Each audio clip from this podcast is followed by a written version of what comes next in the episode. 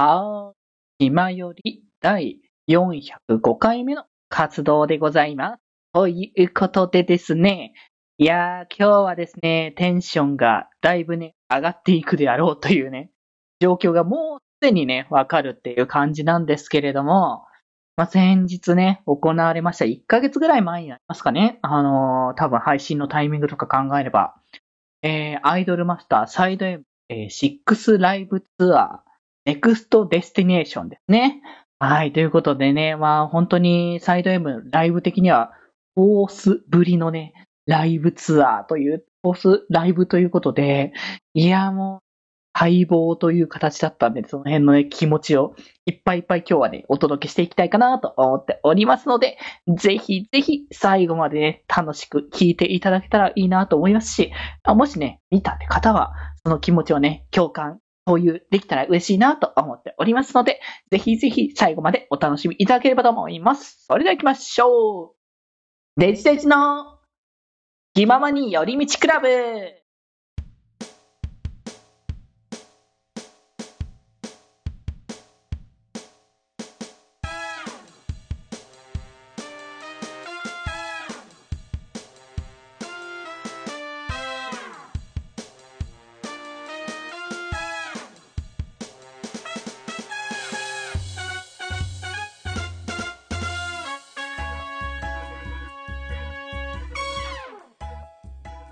はーい。ということで皆さん、気まりででございます。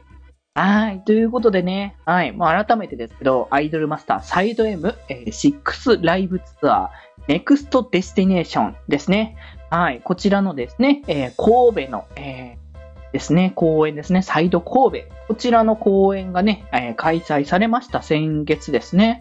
いやー、なんかあっという間というかね、あ、もう、もうそんなになんか1ヶ月ぐらい経ったのかみたいな感じ。11月の10え6 6日と7日ですね、えー神戸でね、開催されましたね、公演だったんですけれども、まあ、サイド M のライブとしましては、まあ、ライブというか、まあ、イベントっていう込みだったら、プロデューサーミーティング、はい3月にね。まあ、あれも確か語ったっけ？ちょっと覚えてる。あ、あれは YouTube で語ったんだな。うん。でもまあ、やっぱ、語らずるには言えないだろうっていう感じの、もういっぱいにね、溢れさせるみたいなところがあるので、ですけど、やっぱライブっていう、なんかこう、ナンバリングって言われるね、こう、1年1年ごとにこう、重ねていくライブ公演に関しては、まあ、本当に2、2年ぶりぐらいってことですよね。2年前の、えっ、と、フォースライブですね。えー、トレジャーゲート。こちらの方の売りっていうところで、いやもうね、本当になんか待ちに待ってましたっていう気持ちで、まあ、北海道が延期になったってことで、これがね、あの、ツアーのファースト、最初、ツアーの最初の公演という形にね、まあ、なるっていうところで、まあ、今日はね、その神戸公演の、まあ、デイ1、デイ2、それぞれね、お話をね、していこうかなと思っておりますので、まあ、多分ね、だいぶなのではないかなとは思っております。いやーもうだってさ、もう、な、こう、語りたいことはいっぱいあるんですよ、本当に。だからね、絶対的にこう、溢れんばかりの思いになるだろうっていうのは全然あったし。で、そもそも、あれなのよね。この、気まよりでの、あの、ラジオの方でソロ配信ってあんまやらないようになってたから、最近は。で、たまに、こう、ポッとなんかやってもいいかなっていう時はあるんですけど、まあ、せっかくだからゲストさん呼んだりとか、なんかそういうのもしてもいいかなっていう気持ちもありましたけど、もうなんかこれはね、あの、語らなきゃいけないだろうって、あの、公演を2日通して見た上で思って、あ、うん、これは絶対語ろうって思ってラジオの方でやるっていうのを決めたんですよね。いや、だから本当ね、大好きなね、コンテンツのこうやってライブはまたね、入れるっていうところで、まあ、ちょっとまた後で多分ね、この辺の話はもう込み上げてくるから話すと思うんですけど、まあ、一応事前にっていうところで言っておくと、まあ、さっきも言いましたけど、フォースライブぶりになってね、だから2年ぶりのがっつりライブっていうのがすごく待望でしたし、まあ、あの、去年がね、まあどうしてもこのね、流行り病の状況下がでかかったので、なかなかこう、開催、ライブ自体開催できる状況ではなかったんですよね。で、まあ、やっぱその、プロミの、えー、去年のプロミ、そしてその後に開催予定だった、えーえー、フィフスライブですね。もうこちらの両公演がまあ開催中止っていうのをまあ見て、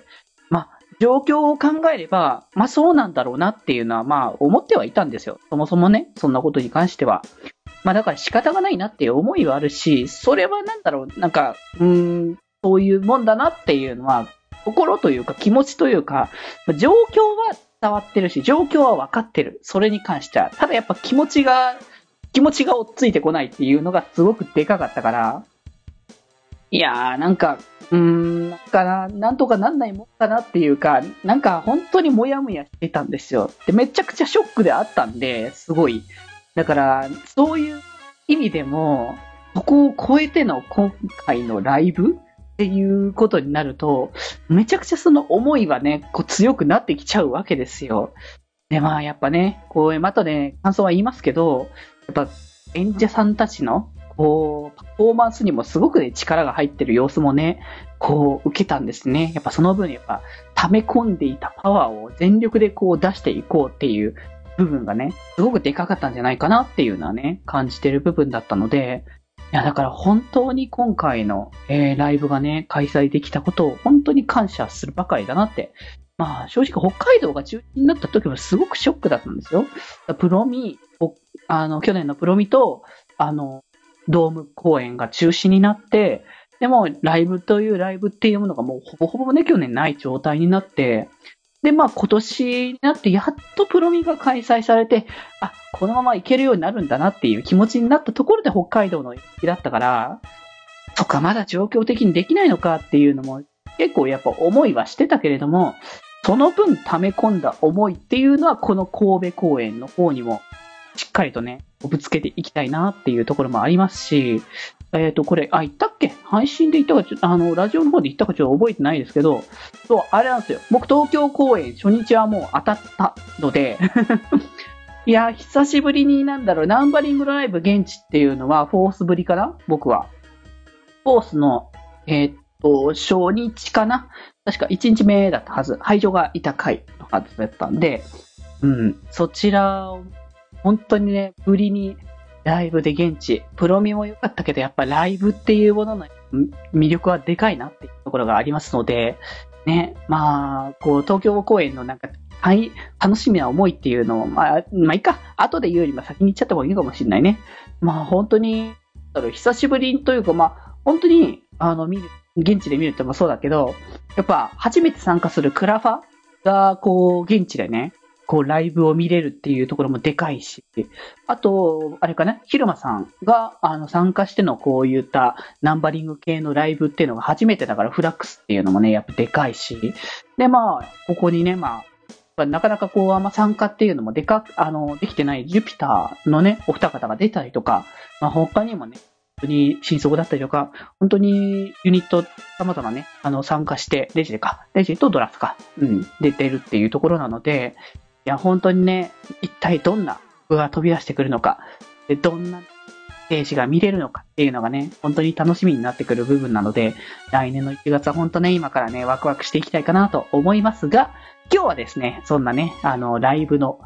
感想ですね、神戸公演の感想をね、いっぱいいっぱい語っていこうかなと。まあ、瀬戸井とかをね、ちょっと見ながら、この曲ああだった、こうだったみたいな話とかをね、いっぱいいっぱいしていきたいかなと思っておりますので、ぜひぜひ最後まで皆様お楽しみいただければと思います。それでは本編行きましょう気ままに寄り道クラブではメッセージを募集しております。メッセージの宛先は、メールアドレス、よりみち .club.gmail.com で募集しております。